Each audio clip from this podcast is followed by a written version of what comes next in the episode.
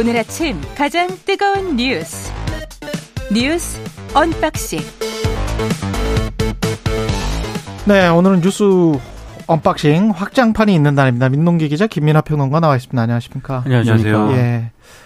아, 0813님이 최경영의 최강시사 듣기 위해서 채널 고정하고 기다립니다. 오늘도 파이팅입니다. love love love. 예, 세 개 붙여주셨습니다. 아, 감사원 보호 해체 에, 보호 해체 결정에 문제가 있다는 감사 결과가 나오고 환경부가 4대 강보호를 정상화할 것이다 이렇게 또 발표를 했고 그랬습니다. 네. 한화진 환경부 장관이 예. 지난 정부 보호 해체 결정은 성급하고 무책임했다면서 4대강 16개 보를 모두 존치하고 세종보와 공주보 운영을 정상화하겠다 이런 입장을 밝혔습니다. 이 환경부 장관이 입장을 발표하기 전에요. 감사원 감사 결과가 이제 발표가 됐는데 예. 아, 금강, 영산강 보해체 개방 결정과 관련해서 문재인 정부가 아, 국정과제에 설정된 시한을 이유로 과학적 합리적 방법 대신에 타당성, 신뢰성 측면에서 한계가 있는 방법을 사용해서 불합리하게 보해체의 경제성을 분석을 했다. 이렇게 발표를 했습니다. 아, 이번 감사는요.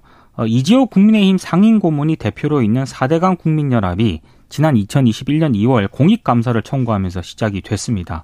그리고 감사원은 아, 문재인 정부 당시 환경부가 4대강 사업에 반대했던 시민단체 추천 인사 위주로 이 전문위원회 위원을 선정했다고도 발표를 했는데요.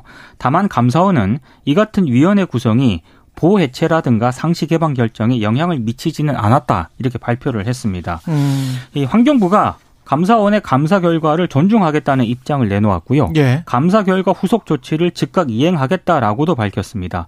환경부는 보 해체 계획이 반영된 국가 물관리 기본 계획도 국가물관리위원회 심의를 거쳐서 변경을 하기로 했는데요. 다만 좀 비판이 좀 제기가 되고 있습니다. 결국에는 환경부가 기존 방침을 뒤집으면서 4대강 사업 되살리기 수순을 밟는 것 아니냐 이런 비판이 어. 나오고 있고요. 47개 환경단체 연대체인 한국, 한국환경회의가 어제 입장을 내놓았는데 윤석열 정권 코드 맞춤형 정치감사라고 비판을 했습니다.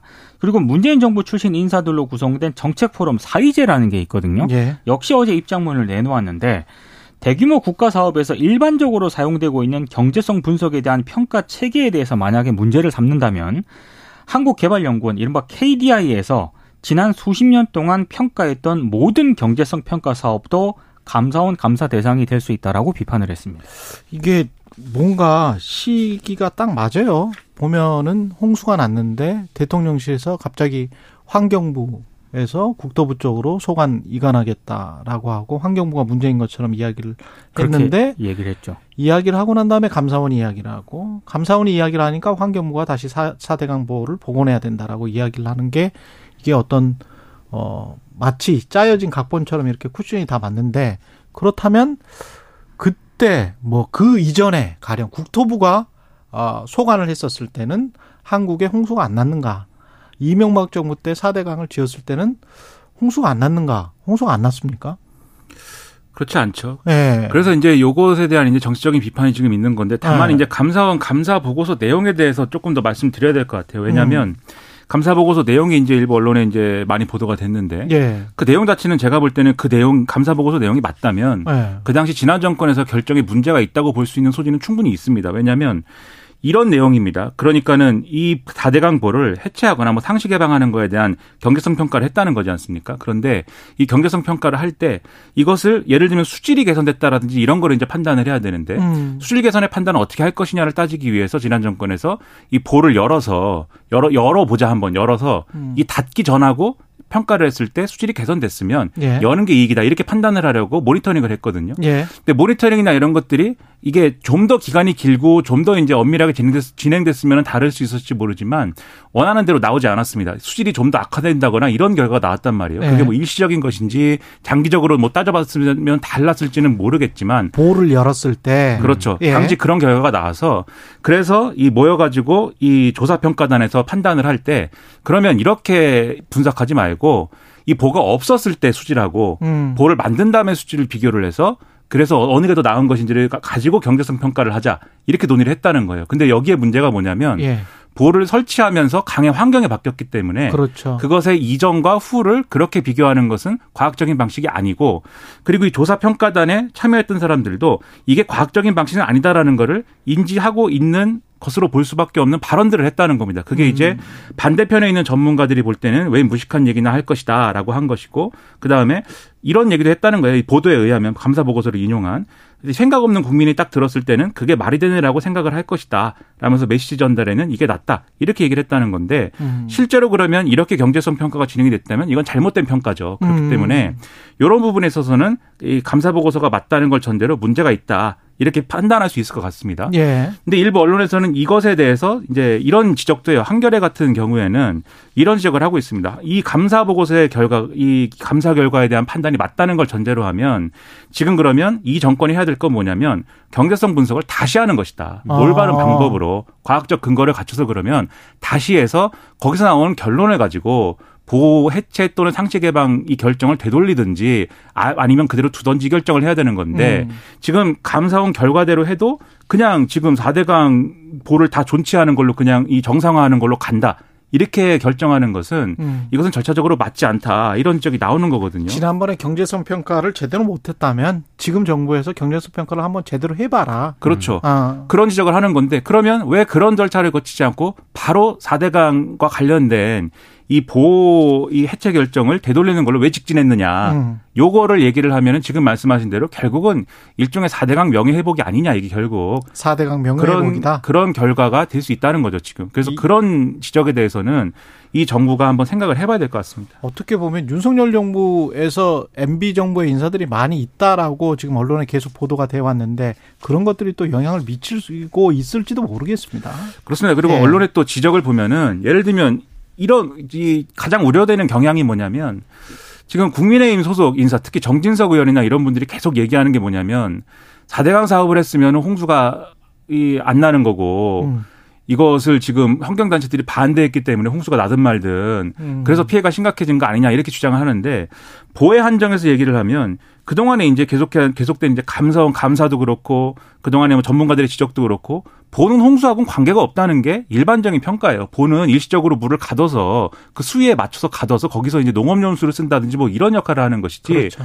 홍수가 날 정도가 되면은 이미 보는 잠기고 없다. 예. 그렇죠. 그리고 나버리는 거죠. 그렇죠. 예. 그렇기 때문에 홍수와 관계가 없는 것이어서 볼을 가지고 그렇게 얘기하면 안 되고 그다음에 준설을 얘기하지 않습니까? 강바닥을 깊이 예. 파가지고 물그릇을 늘려야 되는 것이다라고 얘기를 하는데 이 준설과 관련돼서는 준설을 한 번 한다고 끝나는 게 아니고 계속해야 됩니다. 계속 쓸려 내려오니까. 그렇죠. 예, 그렇 기 그래가지고 때문에 땅바닥이 다시 평평해져 버리더라고요. 그렇죠. 예. 그렇기 때문에 준설만이 답이 아니고 다른 방안도 같이 찾아보자. 그래야 된다라는 게 이 당시의 환경단체들이 지적이었기 때문에 그냥 반대했다 이렇게 얘기하는 것도 사실관계가 안 맞는 것 같고요. 또 준설 비용은 또 들 것이고. 그렇죠. 예. 그다음에 뭐 하나만 더 말씀드리면 최근에 보도 때문에 이런 주장이 더 강해졌는데 미호강에 대해서 이제 미호강을 준설하고 뭐 여러 가지로 개발하는 사업이 있었는데 환경단체가 이걸 반대해가지고 미호강이 넘친 거 아니냐라는 기사를 음. 일부 언론이 쓰고 여기 또 이 정치권이 편승해가지고 이 주장을 막 하지 않았습니까? 예. 오늘 보도를 보니까 그 당시에 환경단체들이 했던 주장을 보면은 준설이라는 말은 한 적도 없다. 그러니까 준설에 반대한 게 아니라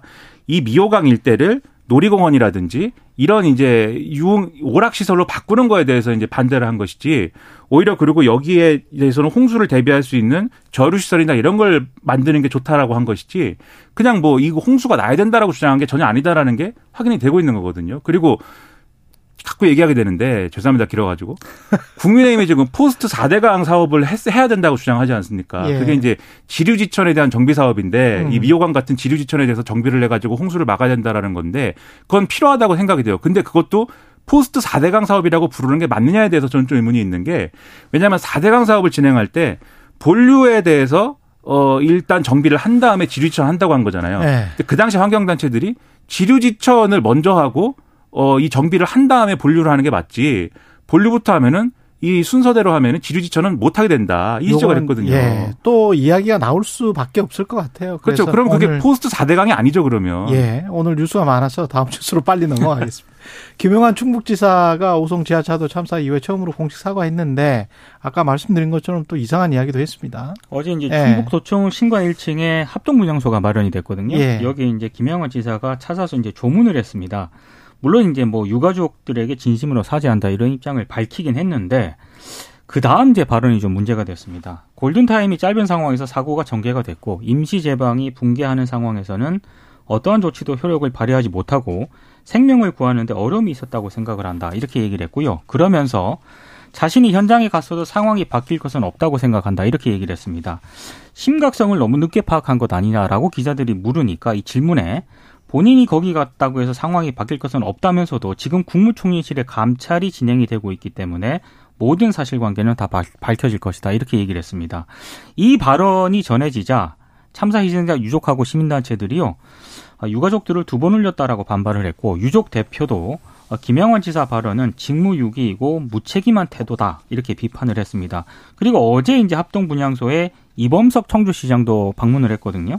일단 취재들 질문에 답을 하지는 않았습니다만 어제 오후에 청주시청에서 기자회견을 열었습니다. 그때 이제 머릿속에 사죄 드린다라고 일단 입장을 내놓았고요. 다시는 희생자가 발생하지 않도록 하고 반복되는 피해가 없도록 점검을 하겠다 이런 입장을 내놓았는데 예. 왜 늑장 대응을 했느냐라고 또 질문이 나왔습니다. 여기에 대해서 이범석 시장의 답은 당시 오전에 보고를 받을 때는 지하차도에서 사고가 발생했다는 정도였기 때문에 부시장이 현장을 갔다. 본인은 침수 상황에 심각한 다른 현장을 지휘했다. 이렇게 설명을 하고 있습니다. 그러니까 뭐 잘 이해가 안 되죠. 앞에도 말씀하셨지만 저는 김영환 지사한테 이런 질문도 던져보고 싶은데 그러면 이런 발언을 해서 바뀔 것은 뭡니까 그럼? 이런 발언을 해서 바뀔 것은 무엇이길래 이런 발언을 한 겁니까? 욕을 덜 먹는 겁니까? 아니면 뭐 이 어떤 실책이 줄어드는 겁니까? 그런 것도 아니지 않습니까? 근데 그때 당시 음. 괴산댐으로 예. 갔거든요. 근데 김영환 지사 말대로라면 예. 본인이 그러면 괴산, 괴산 때문에 간다고 해서 바뀌는 건 없어요. 예. 그런 예. 얘기죠. 그러니까 그러면 우리나라 공무원 한 절반 정도 없어져도 아무 아무 영향이 없는 거예요. 결과적으로 국회의원 한 절반 정도 없어져도 아무 상관 없어요. 예. 네. 결과적으로 이 말이 그런 논리가 된다는 거죠. 그렇죠. 그렇게 말이, 하라는 게 아니고. 이 네. 말이 뭔가 사과를 하고 뭔가 네. 유감을 밝히는 과정에서 나온 말인데 이 말을 함으로써 사과를 하고 유감을 밝히는 얘기는 다 없어졌지 않습니까? 그렇죠. 네. 그런 발언을 왜 하죠? 그리고 이미 앞에서 오프닝에서 말씀하신 것처럼 대통령실 관계자가 그런 말을 해서 논란이 되고 크게 혼이 났는데 여론으로부터. 그렇죠. 굳이 얘기를 또 해야 하는 거죠. 그런 것들이 잘 이해가 안 되고 어떤 생각들인지가 국민들이 볼 때도 납득이 안 될 것 같습니다. 수액 골프와 관련해서는 홍준표 어, 대구시장 징계 절차를 개시했습니다. 국민의힘 윤리가. 네, 일단 윤리위 징계 절차가 시작이 되면서 일단 징계는 피할 수가 없게 됐습니다. 예. 일단 징계 종류가요 네 가지가 있는데 경고, 당원권 정지, 탈당 권유, 제명이 있습니다. 최소 이제 언론들 보도를 분석을 해보니까 당원권 정지 징계를 받을 거라는 그런 전망이 나오는데 전제가 좀 있는 것 같아요. 윤리위원회가 홍 시장 사과가 진정성이 있다고 판단이 되면 좀 징계 수위를 좀 낮출 것 같고 어. 징계 좀 진정성이 없다고 판단이 되면 징계 수위를 좀 높일 것 같은데 윤리위원인 김기윤 변호사라는 분이 예. 있거든요. 예. 어제 회의 시작 전에 기자들에게 이런 얘기를 했습니다. 약간 이게 힌트를 주는 것 같은데 사과에만 그치지 않고 홍 시장이 수해 현장을 찾아가 유가족들을 위로한다거나 함께 봉사활동을 하는 진정성 있는 모습을 보인다면 양형에 도움이 되지 않을까 생각한다. 이렇게 얘기를 했습니다. 홍 시장이 SNS에 글을 쓰지 않았습니까? 예. 어제 모두 삭제를 했고요. 그리고 어제 회의 전 윤리위원회에 뭐 사과문, 의견서, 당시 비상상황 근무 현황표 등을 제출을 했거든요. 아무래도 최대한 징계 수위를 좀 낮춰보겠다. 이런 의도로 좀 보입니다. 그러니까 징계는 이제 불가피한 거죠. 징계를 하기로 했기 때문에. 그리고 국민의힘에 이제 강령이라든가 이런 게써 있습니다. 윤리 규칙에 써 있습니다. 어, 이 국민이 슬픔에 잠겨 있거나 뭐 자연재해나 대형 사건 사고가 있을 경우에 오락성 행사, 유흥, 골프 등 이런 국민 정서에 반하는 행위를 하지 않는다라고 써 있고 그다음에 우리가 흔히 말하는 이제 그 그런 조항 있지 않습니까? 당원은 예의를 지키고 사리에 맞게 행동해야 되고 당의 명예를 실추시키거나 음. 국민 정서에 동떨어져 언행해서는 안 된다. 윤리규칙 이 조항도 있기 때문에 예. 이거는 구체적으로 봐도 그렇고 일반적으로 봐도 그렇고 이런 조항을 위배했다라고 판단할 수밖에 없는 거예요. 이게 이 과거에 이제 홍문종 의원이 2000년대 2006년인가요? 이 비슷한 사건으로 이제 골프를 쳐갖고 제명된 사례가 있다 언론에 그렇죠. 이렇게 많이 보도를 해서 그 정도 중징계까지 나올 수도 있다 뭐 이렇게 상황이 되고 있는데 근데 어쨌든 홍준표 시장이 사과도 했고 지금 수해 복구 뭐 이런 현장에 갈진 모르겠습니다만 예. 뭔가 하여튼 거기에 준하는 추가적인 뭔가를 했을 경우에는 참작하겠지 정당 참작을 할 텐데 예. 그래도 어쨌든 이 당원권 정지나 이런 것은 불가피한 거 아니겠습니까? 최소 3개월 이상, 6개월 정도, 6개월 이상도 할 거거든요. 근데 대구시장이 뭐 당직자도 아니고 당원권 정지된다고 해서 홍 시장한테 무슨 큰 정치적 타격이 입혀지는 건 아닌 것 같습니다. 당장은. 그렇죠. 네. 정치적인 어떤 자신의 지위, 그러니까 정치적인 지위가 뭐 예를 들면 쉽게 말하면 뭐 체면이 깎이거나 뭐 이런 문제지. 그렇죠. 이미지가 시장이- 좀 손상이 되고. 그렇죠. 시장이 네. 할 일을 못 하게 되는 건 아닌데 다만 나중에 이제 뭐 그건 이제 그때 가봐야 아는 거겠습니다만 홍준표 시장이 다시 한번 뭔가 선거 출마를 하려고 할때 그렇죠. 그것이 어떤 의미로든가 예. 그때는 이게 어 마이너스로 작용을 하는 그런 상황이 될 것이고 음. 여러 가지 간접적 효- 효과 도 있을 거예요. 그렇기 예. 때문에 홍준표 시장 입장에서는 이걸 피하고 싶을 때 피하고 싶을 텐데 앞으로 과연 어떤 진정성을 어떻게 보여줄 것인가 예. 상당히 관심이 갑니다. 그리고 고 최수근 해병 상병으로 추소됐고요. 실종자 수색 중에 순직을 했습니다. 일단 네. 해병대가요. 어, 당시 상황을 고려한다면 구명조끼를 착용하는 것이 맞다 이렇게 입장을 내놓았고 음. 사고 경위를 조사 중이라고 밝혔습니다. 예.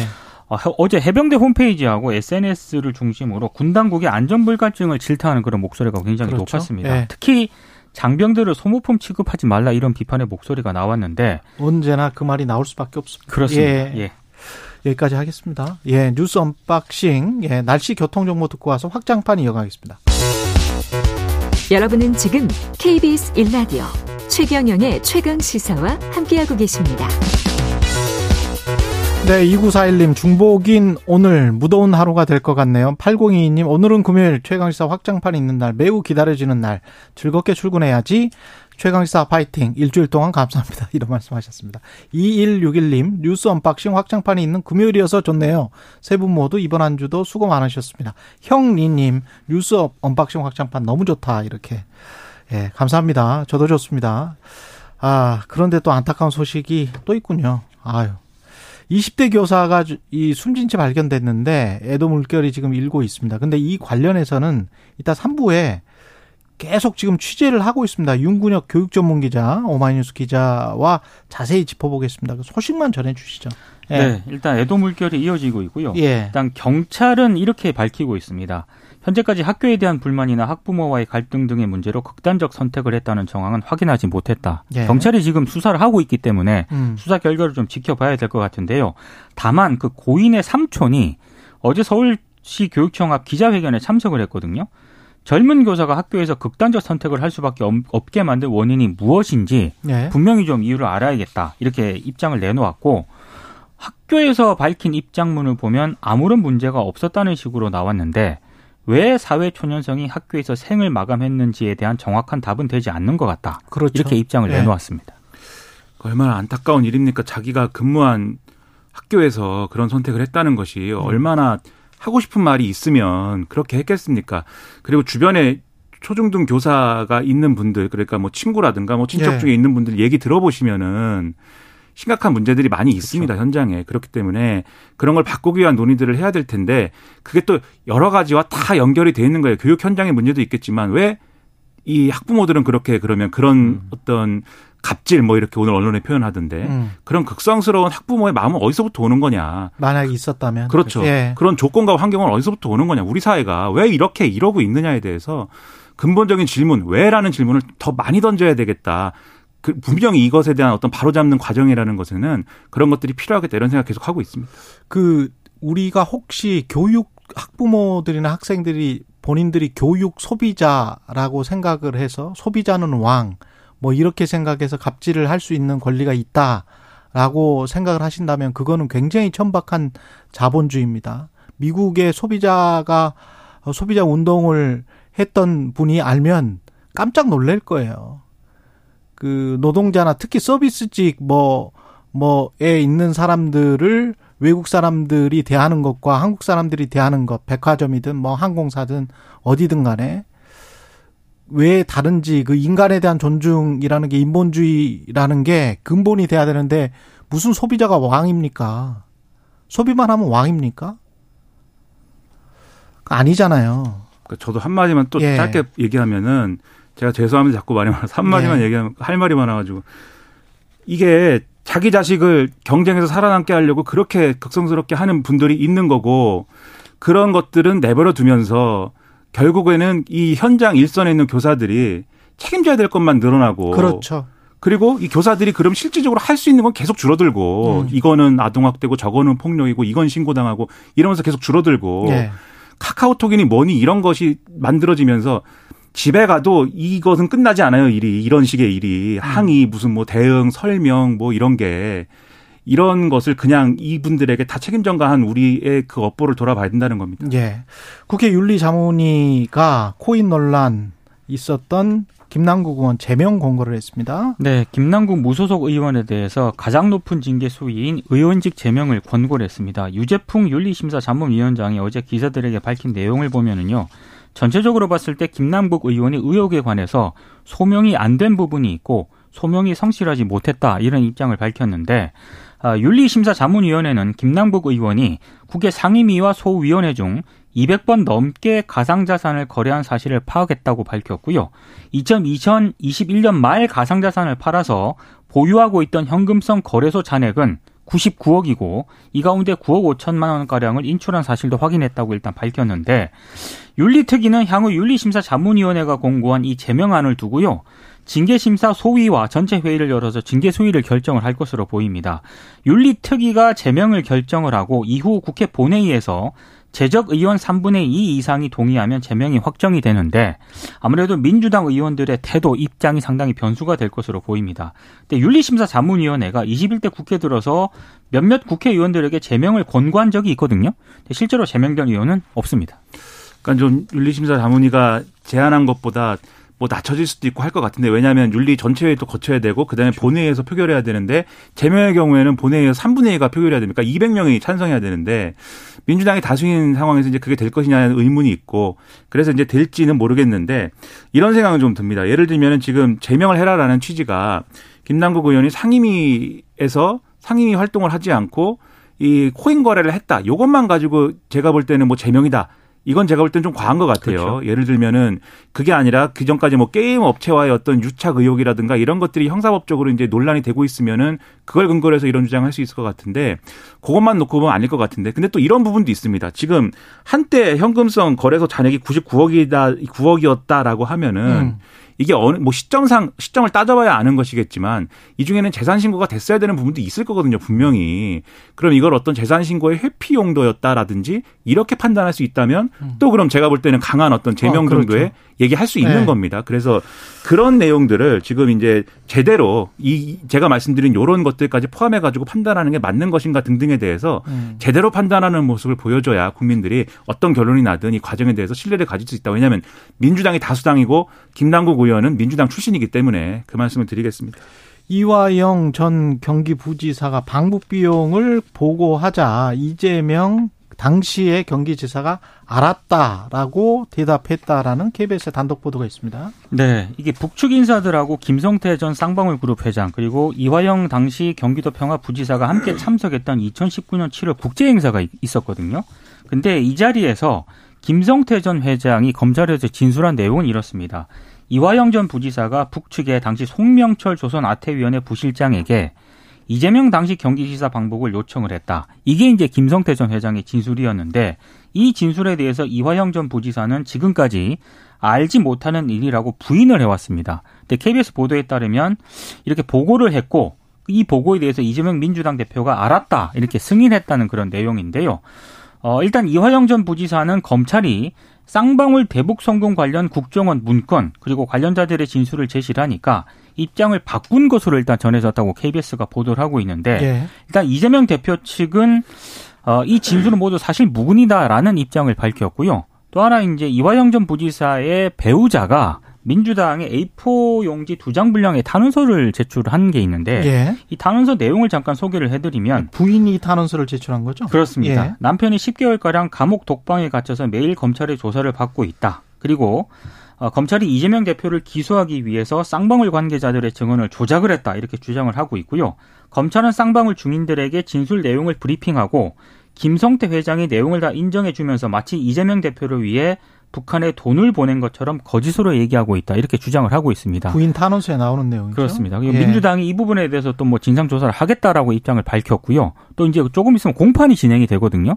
법정에서의 진술이 중요하겠네요. 그러니까 이화영 전 부지사가 음. 아, 공판에 나와서 실제로 어떤 진술을 할 것인지 이게 상당히 관건이 될 것 같습니다. 그러네요. 예.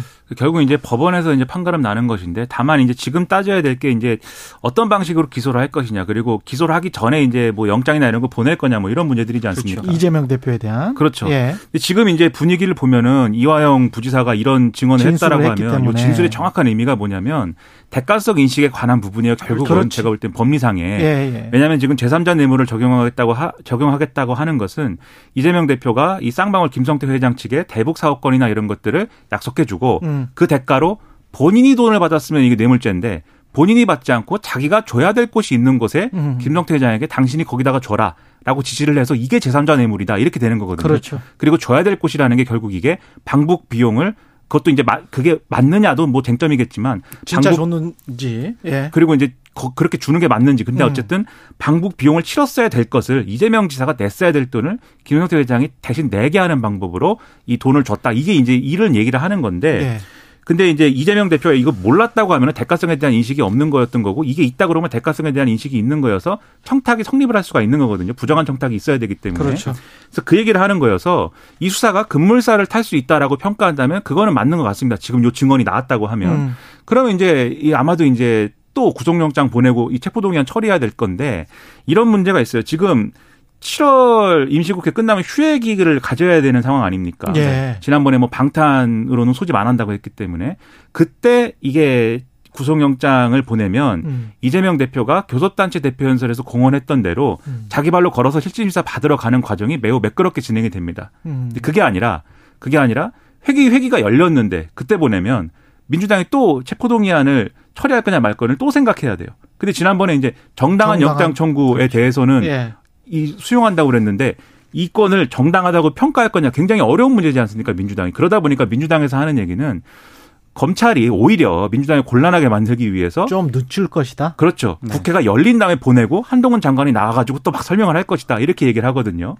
그렇게 되는 것인지 검찰이 그런 정치 게임을 하는 것인지 음, 좀 아니면 뭐. 그렇죠 수사를 성실히 하겠다는 것인지는 그런 점에서 좀 봐야 될 것 같습니다. 그리고 이게 중요한 뉴스인데 계속 안 나와서 제가 소개해 드릴게요. 윤석열 대통령이 검찰 재직 시에 지검장 검찰총장 할 때 특활비랄지 업무 추진비, 업무 추진비도 어느 식당에 갔는지를 뉴스타파와 시민단체들이 찾아냈군요. 네. 예. 그러니까 서울중앙지검장하고 검찰총장 시절 한 2년 4개월 동안 업무 추진비로 1억 4,600만 5,202원을 쓴 것으로 일단 나타났는데요. 예. 뉴스타파가 분석을 해보니까 이 업무 추진비를 쓴 식당이 48곳인데 주로 이제 서초동 검찰청사 주변 일식, 중식, 한정식 집이 대부분이었습니다. 예. 아, 그리고 그, 어, 특히 이제 2018년 같은 경우에는요, 중앙지검장으로 있었던 때였는데, 부하 검사들을 격려한다는 명목으로 그의 전체 업무 추진비의 95% 이상을 외부 고급 식당에서 지출했다. 이렇게 뉴스타파가 밝혔고, 95%를 네. 예. 본인이 살던 서초동 아크로비스타 상가 고깃집에서 15차례 673만 원을 결제를 했습니다. 이것도 숙성 이제- 한우가 좋습니다. 예. 그리고 쪼개기 결제 정황도 나왔는데요. 예. 중앙지검장이던 2017년 10월 12일 성남시 한우집에서 지검 소속 검사들과 97만 원치의 업무 추진비를 썼는데 음. 50만 원 미만으로 금액을 낮추려고 49만 원, 48만 원. 쪼개기 한 거 아니냐? 그렇습니다. 예. 그러니까 참석자의 소속 이름을 반드시 남겨야 되거든요. 50만 원 이상 결제하면 남겨야 되죠. 이제 이걸 예. 피하기 위한 꼼수였다 이렇게 보도를 하고 있고요. 예. 또 성남 한우집에서 모두 6번 결제를 했는데 예. 943만 4천 원을 썼다고 합니다. 쪼개기인 것 같다. 예. 뉴스타파 보도. 예. 제가 세상을 상당히 이제 순수하게 살고 있기 때문에 예. 잘 모르시죠? 이게 무슨 말인지. 예, 모든 주장을 다 믿는다는 거 전제로 해서 분명히 특활비는 수사에 쓴다고 그랬습니다. 예. 맞습니다. 여러 가지 밝- 외부에 밝힐 수 없는 특수한 어떤 임무에 대해서 아, 이거는 업무 추진비 쓴 거예요. 아, 이거 업무 추진입니까? 예, 죄송합니다. 업무 추진비. 네, 특활비, 밥 특활비하고 먹는 건 잠깐. 업무 추진비고 네. 저 특활비는 이렇게 직접 돈을 주는 거예요. 근데 업무 예, 추진비도 검사들. 예. 업무에 필요한 어떤 돈에 대해서 이 용처에 대해서 쓰는 거 아닙니까? 그렇죠. 근데 계속 후보의 검사들이랑 고기 먹어 주로 고기 그렇죠. 먹었다. 이게 업무 업무인 예. 거냐에 대한 의문이 있어서 말씀드리는 건데 예. 그 모든 것이 모든 것을 충족시키는 결론은 이것은 그러면 검사판 극한 직업 뭐 그런 거다. 그래서 이 그 영화에 보면은 치킨집을 이 위장으로 하고 있지 않습니까? 그런 비슷한 것이라고 보지 않으면 예. 잘 이해할 수 없는 일이 아닌가. 이- 이렇게 근데 좀 많이 먹고 1인당 뭐 뭐 한 7만 원씩 뭐 이렇게 먹는 게 꼭 그래야 업무 능력이 향상이 될까요? 그 제가 그래서 한우집을 운영을 하는 것이 아닌가 예. 네. 입장으로 뉴스타파 보도 가운데 예. 그 부분이 좀 재밌었습니다. 예. 한 해 평균 42만 원 상당의 고기를 먹었다. 한, 그러니까 한 회? 한 회 평균. 아, 한 회 평균. 그러니까 이게 아주 몇 명인지는 모르겠네요. 그러니까 이게 예, 거기. 그냥 일률적으로 계산을 평균을 내본 것 같은데요. 예. 참 만약에 이렇다라고 한다면 정말 거기 현지업 선수 같은 분이 끼어 있나? 아니 근데 예를 들면 기업 기업에서 업무 추진비 이렇게 쓰면 어떻게 됩니까? 상당히 궁금합니다. 이게 예. 큰일 날 텐데 이것은 잘 이해가 안 되네요. 예. 그리고 한미일 정상회의가 다음 달 18일 미 캠프 데이비드에서 개최가 됩니다. 네. 이 캠프 데이비드로 바이든 대통령이 외국 정상을 초청을 한 것은 이번이 처음이라고 하는데요. 아무래도 어, 한미일 뭐 북한 미사일 뭐 경보 정보 실시간 공유 방안이라든가 핵우산을 포함한 한국, 일본에 대한 미국의 확장 억제 강화를 구체화하는 그런 방안을 집중적으로 논의를 하지 않겠느냐. 공식적인 발표인데 네. 제가 보기에는 다른 이유가 있을 것 같아요. 맞습니다. 가령 미국 국채 같은 경우에 지금 재닛 옐런 가가지고 제대로 성과를 못 낸 것 같거든. 네. 그래서 아마 일본하고 한국 돈 많은 국가들에게 국채 발행 지금 계속 이- 제가 스케줄표를 보고 왔는데 한 10월 26일까지 계속 발행을 하더라고요. 이게 지금 잘 팔려야 됩니다. 미국 그러니까 굳이 입장에서. 백악관으로 초청을 해도 되는데 캠프 데이비드 캠프 데이비드로 초청을 상징적으로 이렇게 하면서 이상합니다. 국채를 팔 생각이 아닌가 그런 그런 미국의 의도가 있는 게 아닌가 미국의 의도를 잘 봐야 되겠다 그런 생각을 합니다. 그렇죠. 제 추측입니다. 예, 미국 네. 대통령이 이렇게 초청을 하는 예를 들면 뭐, 뭐 스- 이 써니밸리라든가 이 캠프 음. 데이비드라든가 이런 데 초청할 때는 중국 뭐 정상을 초청해 가지고 굉장히 긴밀한 어떤 합의해야 그렇지. 되는 예. 그런 얘기를 하는 것이거나 이스라엘하고 팔레스타인을 불러 가지고 뭐 화해를 시켜야 되는 일이라거나 보통 이런 거거든요. 예.